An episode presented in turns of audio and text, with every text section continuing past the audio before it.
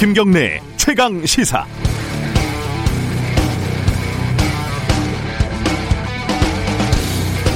나는 임차인입니다. 어제 국회 본회의장에는 스스로를 임차인이라고 시작하는 의원들이 나섰습니다. 맞습니다. 지난주 미래통합당 윤희숙 의원의 발언이 크게 회자된 덕인데요.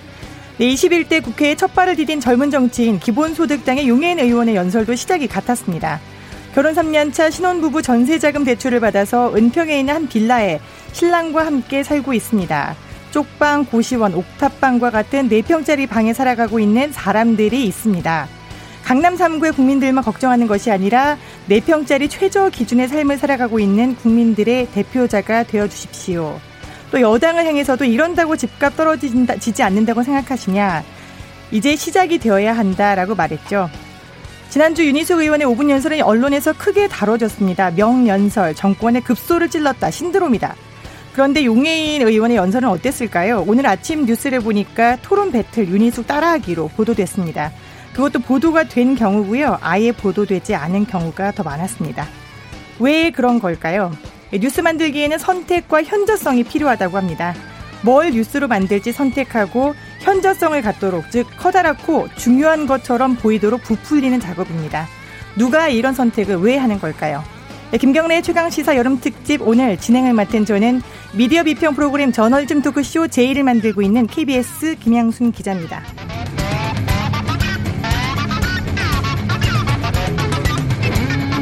네, 김경래의 최강 시사 여름 특집 최강 어벤져스 오늘은 저 김양순 기자가 책임집니다.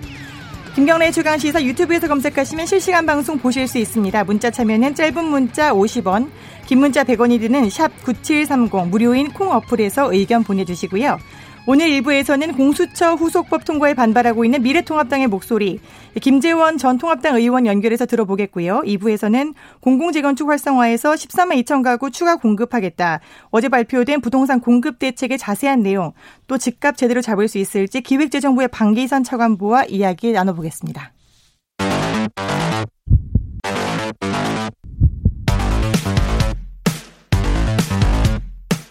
오늘 아침 가장 뜨거운 뉴스 뉴스 unboxing 네 오늘 아침 가장 뜨거운 뉴스 뉴스 unboxing 고발 뉴스의 민동기 기자 나와 계시고요. 안녕하십니까. 네 김민아 시사평론가 나와 계십니다. 안녕하세요. 네 맨날 제가 이 자리에 있다가 이렇게 인사를 드리게 되니까 좀 기분이 이상하네요. 네, 새로운 세상이 왔습니다. 네 좋은 세상이 왔네요. 아, 네, 감사합니다. 먼저 속보 전해드릴게요.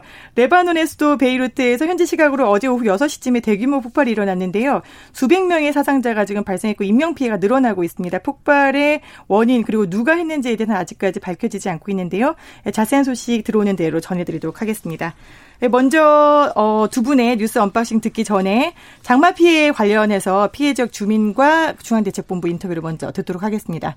피해 상황 연결해 볼게요. 지금 어 산양 저수지가 붕괴돼서 비 피해를 입고 계신 이장님이 계십니다. 박병구 이장님 연결되어 있는데요. 이장님 안녕하세요.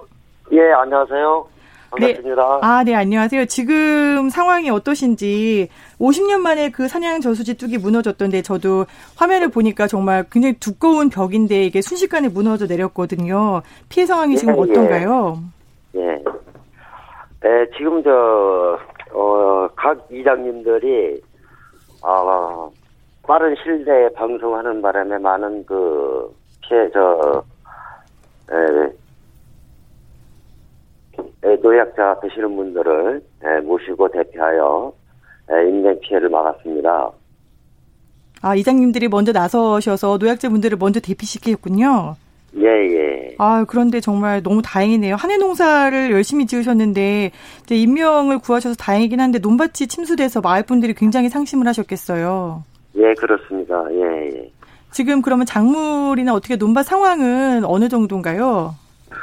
아, 지금 그, 피해는 그, 벼, 조생종 벼가 지금 싹이 틀는 시기입니다. 지금 현재가요. 아이고. 그리고 예, 하우스 단지는 예, 많은 피해가 있어서 특히 그 하우스 단지는 그 약 800에서 900동이 잠겨 있는 상태입니다. 아, 엄청나네요. 예. 네. 아, 그럼 지금 이제 복구 작업을 막 시작하실 텐데 어느 정도나 지금 복구가 됐을까요? 예, 복구 작업은 약 한 20% 정도가 되어 있는 상황입니다. 20% 정도면 이제 시작이다라고 볼 수 있을 텐데 네, 비가 아, 빨리 그쳐야지 복구 작업도 좀 빨리 될 텐데 어떻게 좀 지원이 필요한 부분이 좀 있으실까요? 예, 지금 현재로는 그 이천시에서 아, 중장비를 지원한 상태에 있는 있습니다만은 인력 동원과 지원이 많은 그 필요한 상황입니다 지금. 중장비는 주어졌지만 예. 인력이 조금 더 왔으면 좋겠다 이런 말씀이신 예, 예. 거죠? 예, 예. 아, 네, 알겠습니다. 마을 주민분들 그리고 이장님들 너무 고생 많으신데 저희가 위로의 말씀 드리고요. 지원이 네. 필요한 부분은 조속히 답도록 하겠습니다. 너무 네, 감사합니다. 네, 네 고맙습니다. 네, 지금까지 경기도 이천 율면 고당 삼리의 박병구 이사님과 말씀 나눴고요. 이번에는 중대본 연결해서 그비 피해 상황 알아보겠습니다. 이충현 사무관 연결돼 있습니다. 안녕하세요. 네, 안녕하세요. 네, 현재까지 전국 지금 비 피해 상황은 어떤가요? 네, 사망 15분, 실종 11분, 부상 7분으로 추가 인명 사고는 없습니다. 다행이고요. 다행이네요. 어, 예, 하지만 이재민이 아, 좀 늘었습니다. 983세대 1,587분이고요. 이 가운데 충북, 충남 지역, 강원 지역이 좀 인구가 많, 많으십니다. 경기 지역까지 포함해서요. 어, 일시 대피자도 발생이 됐는데요. 2,385분 현재 어, 체육관과 마을회관 등으로 대피해 계십니다. 전국적으로 발생이 되어 있고요. 시설 피해는 4,281건입니다. 지금 비가 계속 그치지 않고 있어서 침수 지역도 늘어나고 있는데 이재민들 발생하시는 거 보니까 만약에 이제 주택이 침수되기 시작하면 어떻게 행동해야 될지 좀 알려주시면 좋을 것 같아요. 네, 우선 건물 안에 이제 출입문이나 창문을 우선 닫아 두셔야 되는데요.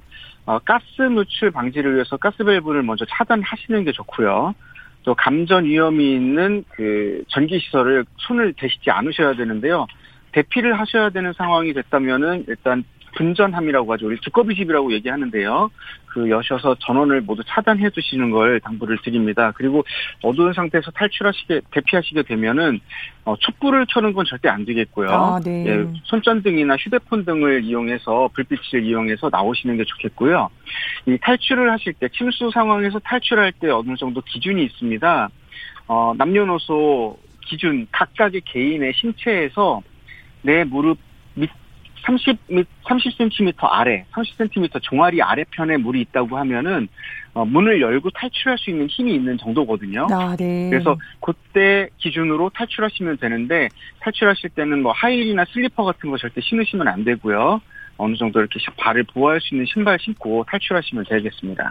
성인 남녀가 본인의 종아리 중간 정도의 물이 차면은 그때는 이제 탈출할 수 있다라는 거죠. 그렇죠. 무릎을 넘어서면은 자력으로 탈출할 수가 없습니다. 아 그렇군요. 지금 이제 네. 신속하게 119 신고하셔서 어, 현재 있는 위치와 구조 방법에 대한 도움을 받으셔야겠죠.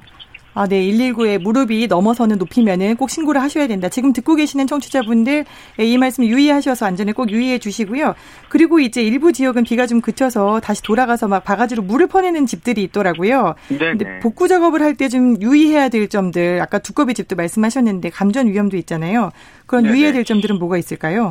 일단 집에 들어오시면 제일 먼저 불부터 켤려, 켜려고 하시고 또 끓이기 위해서 불을 사용하려고 하실 텐데요.